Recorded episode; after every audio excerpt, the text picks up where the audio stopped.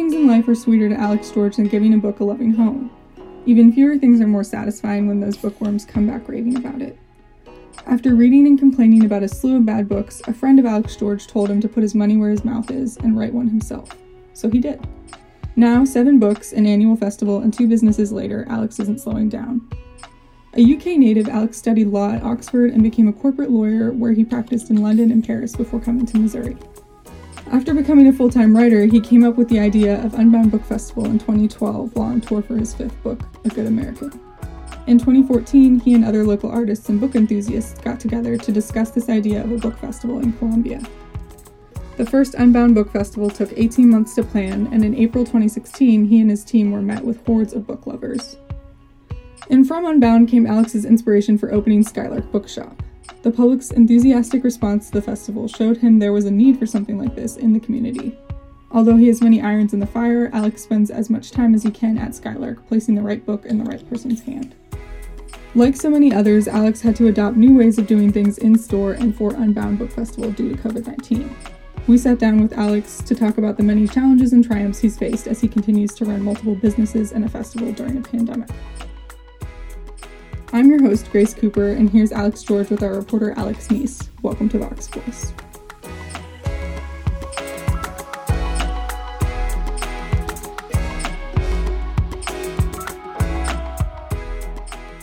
Hello, everyone. Thank you for joining us. Uh, Mr. George, thank you for joining us on the podcast. of course, you're welcome. Uh, jumping right into things, I just want to get on the first question. Um, where are you from and what brought you to Columbia? So I'm originally from uh, from the UK. Uh, I grew up in the West Country, uh, about 70 miles west of London, near Stonehenge. Is the sort of the, the, the place where most people know. Um, I went to college at Oxford and then lived in London for eight years before coming to coming to Missouri. And I came here. Um, I met somebody from Missouri uh, when I was actually working as an attorney in Paris, and we uh, we got married in New York, lived in London, and uh, for a little bit, and then we decided to come back to be close to, to her family. So that's sort of how I ended up here, and I've been here for 18 years now. Awesome. Uh, while you were on tour for A Good American, what was it that inspired the idea of the Unbound Book Festival? Well, I was um, one of the things that I was invited to do when I was on that tour was to attend various literary festivals um, in a, a, number of different cities and states, and um, I just remember thinking that uh, how how much fun they were and how Columbia would be uh, perfectly suited for that kind of event. You know, we're a town that loves its festivals, whether it's True False or Roots and Blues, um, and we're also a town that you know is very literary. We've got you know, a, a, ton of very smart readers here and also lots of writers. And so it really just made a lot of sense. Um, now, um, theory uh, and execution are t- two different things, um, and it took uh, many many years to to uh, to get to the point where we were actually able to. Uh, to to make it happen, but that was that was the, the, the first the first gem of the idea. That was where it grew from. And how did your law background benefit you in getting all of these things off the ground? It helped a little bit uh, in that I, you know, um, I'm a corporate lawyer and I do estate planning, and so I was able to for example, set up a, a Missouri nonprofit corporation and to get uh, nonprofit status for the company uh, quite quickly. Uh, I was also able to do various other sort of corporate boring things like whether it was minutes or, or things like that and was just just able to make sure that everything was was done correctly and all the, the T's were crossed and the I's were dotted. So there was some that, that was some some help I think. And you mentioned running it as a nonprofit. Um, what are the challenges, or what is it like really running a nonprofit festival as opposed to a for-profit? Um, well, I've only ever done one, so I can't really speak to how, how it is when you're trying to make money out of it. But um, it's uh, but it, I mean, it's uh, it's a challenge. I mean, running any kind of festival, any kind of arts event is a challenge. I think. Um, you know, we we did it. Um, it some advice I got very early on um, was to to get the non-profit registration moving. Um, it does help when you are asking people for money, which we do a lot since every, every event that we do is free, and so we require. Uh, we, we rely, I should say, on uh, contributions and donations from the community. Uh, and when you're able to say, well, then your gift is going to be tax deductible, that's obviously a big, uh, big advantage. So, um, so some of the best advice that I got was to was to get the 501c3 status quickly, uh, which allowed us to be able to sort of help our supporters by by making those those gifts tax deductible. Obviously, with everything going on in the world, there's a lot of challenges as far as getting Unbound um, online. What were some of those challenges moving the festival to an online format? Well, one of the, the biggest challenges was kind of you might say was a nice problem to have in that one of one of the decisions that we made was to um, expand the festival, the the footprint of the festival from just being over one weekend to being over the course of three months. And one of the reasons that we did that was because um, something that always people would always complain about when we did it in person and over the course of one weekend was that there were too many uh, too too many choices that needed to be made. So you know, when when we did the events on Saturday at Stephens College, there were usually five or six venues with things going on simultaneously in all five or six, and people would say, "Well, I've, I have to make a choice. I want to go and see four of these things, and I can only see one." And so, one thing that we did think that when we made the decision to take it online, we regarded it as an opportunity to at least finesse that particular issue for one year. So, we began at the end of January and are going through all the way through to April 23rd. Um, which was great, but one of the issues with that was trying to um, wrangle the authors. Um, when you have it have the event over one weekend, it's pretty simple. You can go, well, this is the this is the weekend. Can you come or can you not come? Um, and the answer was either yes or no. Now, when you have effectively scores of different potential dates. Um, for any particular event, it actually gets much, much more complicated because um, you know, you have well, author A can do dates X, Y, and Z, and author B can do dates C, D, and E, and and so just trying to trying to get everyone on the same, forgive the pun, the same page, uh, in terms of, of of getting the dates right. That actually was quite difficult to do. Um, but you know, I mean, as as as, as problems go, as, as, I say, it was a nice one to have. Um, and then we had some issues that we just needed to resolve and make make calls on, like what platform are we going to use, and, and what's the what's the optimum way of getting the events out to the maximum number of people. Um, and so we spent quite a lot of time looking at the various options and, and, before we settled on one. And then once we had done that, we then had to learn uh, how to make it work. And uh, you know, we we um, we enlisted the help of some professionals here in town who um, ran the first few for us. And then we have a team of four.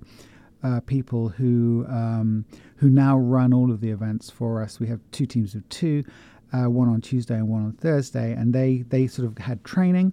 Uh, and that, and um, and they were able to, and they are now able to, to to run it on their own. So there was a very steep learning curve and a lot of different uh, areas, um, but it's it's all it's all good. You know, we've we've, we've learned a lot, and um, I think we've managed to reach uh, new audiences, and so we're we're happy. And obviously, I think the biggest change um, for the upcoming festival would be, or the festival is the length. But um, what are some of the other big changes that attendees can expect for this year? Well, one of the fun things about doing it online is that we've been able to expand the uh, the the guest list a little bit. Um, so, as I said previously, you know, you had to be available on a particular weekend, and that's no longer the case. And and the other thing that always, of course, we required before is that people had to get on a plane uh, or in a car and actually get to mid Missouri. And, and obviously this year that's not been necessary. So we have had um, some overseas guests that we've never had before. So we've had two from the UK and one from Vietnam. Um, that's been kind of fun, and you know we've we've put these events on. The very first event we did back on January the nineteenth, we had um, let me see, we had one person on the West Coast, two on the East Coast, and then two in the Midwest. And just being able to have that flexibility uh, in terms of um, where the authors were, was wonderful. Uh, so that was that was a huge a huge benefit. Of the things you've had to do differently due to COVID nineteen, is there anything that you're going to continue doing after the pandemic? Well, therein lies the uh, the big question, um, and the answer is um, almost certainly. Uh, we're not quite sure what yet. Um, you know, we, we want to when when the festival is over, we'll all take a deep breath and uh, go and lie down for a week, uh, and then we'll pick ourselves up again and and discuss that exact thing. Uh, we'll be working out what we can, what we've learned, and what we can keep from this year. Uh, going forward, um, you know, I certainly hope that we will be able to uh, record some of the some of the events that we, we never really did in the past. We, we did some audio recording uh, and turned those into podcasts, but um, I'm hoping that we'll be able to be more focused on that moving forward so that uh, all of the events when we get back to doing them in person will be able to be recorded so that we can maintain that that sort of scope of the audience and the, the, the wider audience that we we have got this year so they will be able to continue to tune in uh, and and watch uh, even though they're, they're not actually in Columbia Missouri um, Speaking of Columbia, Missouri, how has running Skylark Bookshop and Unbound Book Festival made you feel closer to the Columbia community? Uh, well, I mean, it, that's that's a great question, uh, and the you know one of the reasons why I began the festival was as a way of, um, for want of a better word, giving something back. You know, I've I, I've been I've been here for 18 years now. Um, from the very first day, I've been welcomed, uh, despite the funny way I talk. Um, and uh, people have been so kind to me and really just does feel like home. And so doing the festival was one thing uh, to do that um, uh, and to give something back a little bit. Uh, and the bookshop too is is very much um, a labor of love. Uh, we, um, you know, my business partner and I, Kerry Kupke, are passionate about books, of course uh, and about reading. And it's a wonderful privilege to be able to run an independent bookstore um, in a town like this. You know, as I said before, this town is full of incredibly smart readers. Uh, and um, it's wonderful to um, get to know them, to become friends with them, and to be able to recommend books. There's there's very little uh, that, that's more satisfying than putting the right book in the right person's hand and then they'll come back a week later and say that was amazing. You know, that's it's it's great, and um, you know, obviously I'm biased, but I think that books are a, a universal force for good in the world, and uh, the more the more that we can sell, uh, the the better everyone everyone is. So um, yeah, it's been it's been amazing and and a huge privilege. Uh, you just mentioned that that feeling of putting a book in someone's hand and really having them enjoy that. What are some of the other things you enjoy most about operating the bookshop? Uh, well, I mean, just having the conversations, um, being able to, you know, we, we, everybody at the shop loves a challenge. And um, you know, when somebody comes in and says, "Well, I want something for my mother-in-law. She's she's quite picky and she likes this and she hates this," and but blah blah blah, and just being able to sort of filter all of that and process it all, and then to come up with a good suggestion or two uh, is uh, is very satisfying. So it's and, and just having conversations about books. You know, people come in and they want to talk to us. They read a review. They want our opinion. They want to know what we think about this. Um, uh, and um, so that's that's wonderful. There's also um, an incredible community of independent booksellers throughout the United States, and some of the friendships that I have made with other booksellers across the country um, is those are some of the the most rewarding elements of the job as well. Um, you know, there is there is zero uh, competition between booksellers. You know, we all believe that you know all boats rise, um, and so we all support each other, uh, and that has been a, a really rewarding aspect of it all too. You mentioned this great community of independent booksellers throughout the nation. How have you seen that community affected by COVID 19? Well, it's been uh, badly affected. Um, since the pandemic started, one independent bookstore has gone under every week for the last year. There's actually a piece out in uh, in Publishers Weekly today uh, which I'm actually in, um, about the year that has just happened, and sort of the we were sort of I think it's called booksellers remember the year they want to forget or something like that.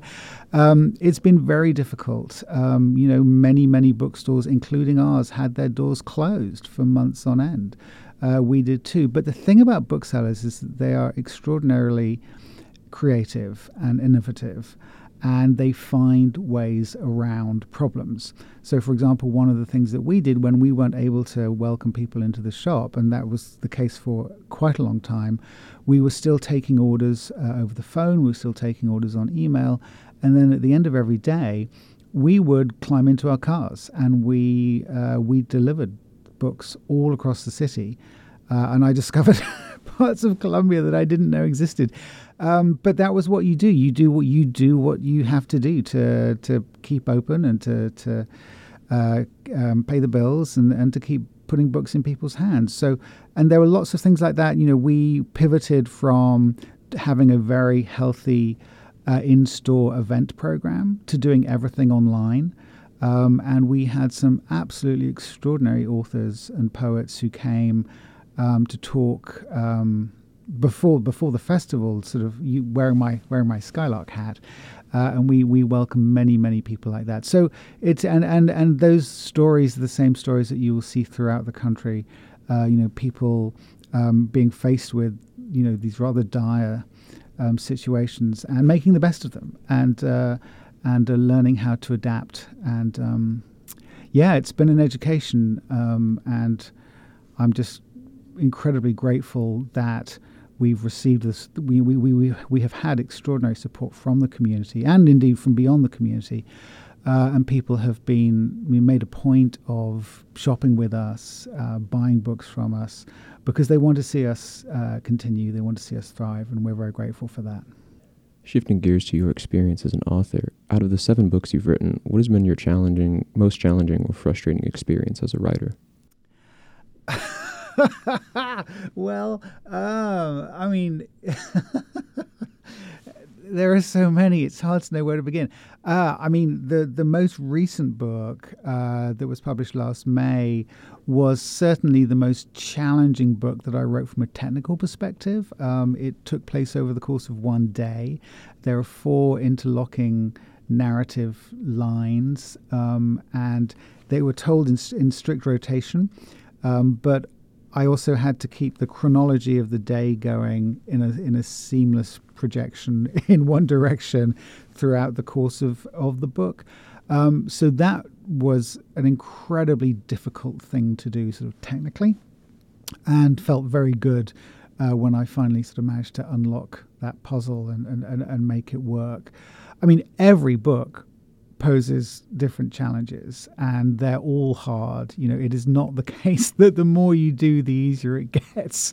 Unfortunately, far from it. Um, so, you know, the challenges that I had when I wrote my first book back in the late '90s are very different to what I'm doing now, but they are they are just as just as real. Um, just um, just a different a different brand of problem, I guess.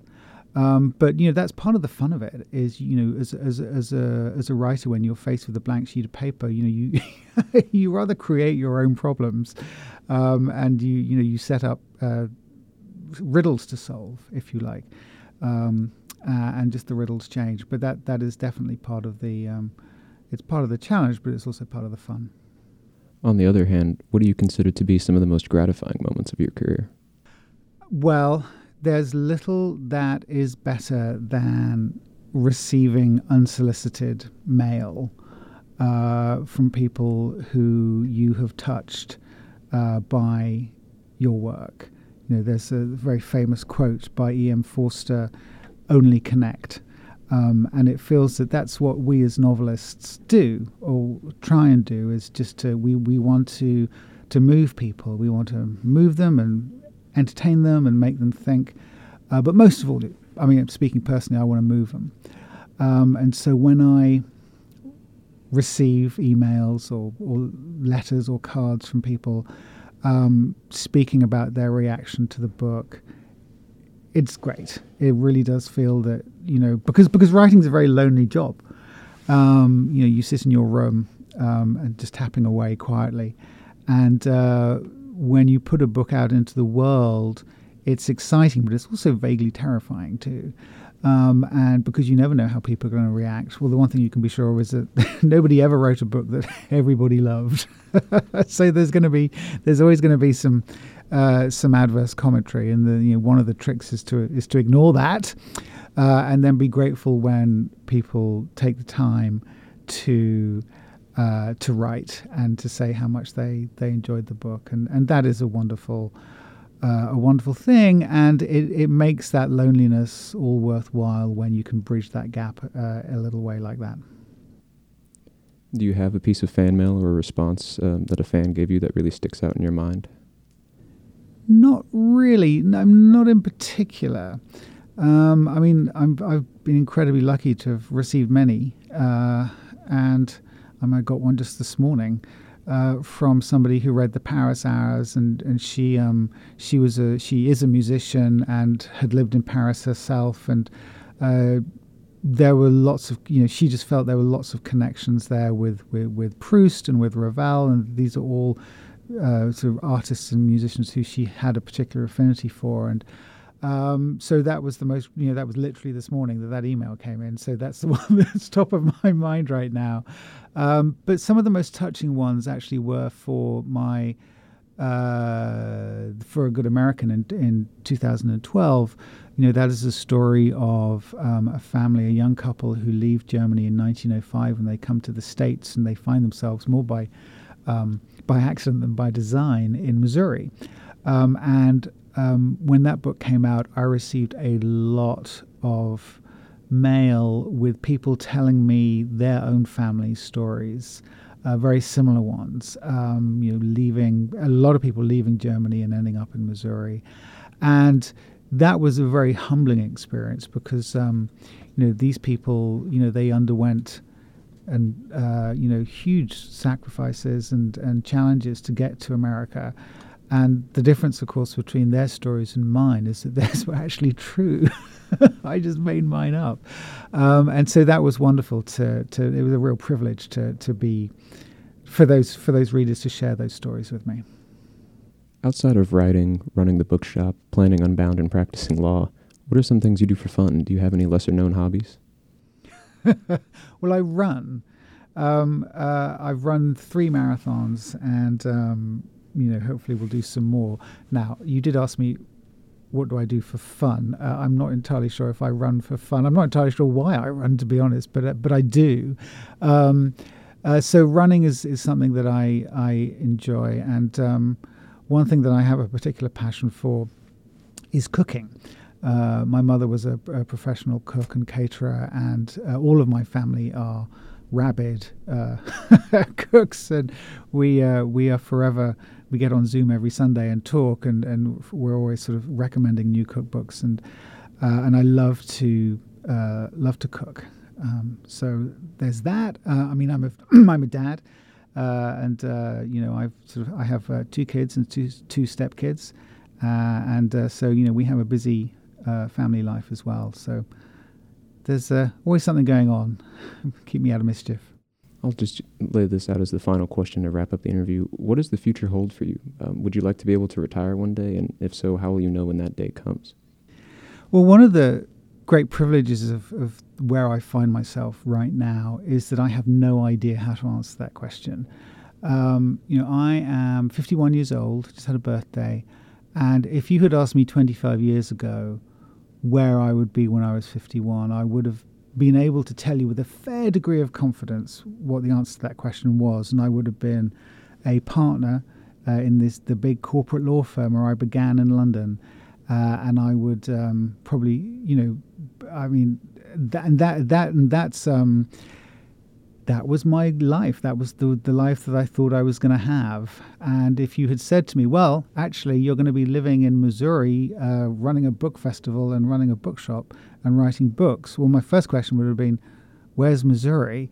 Uh, and then then I would have sort of uh, gone asked about the other things too.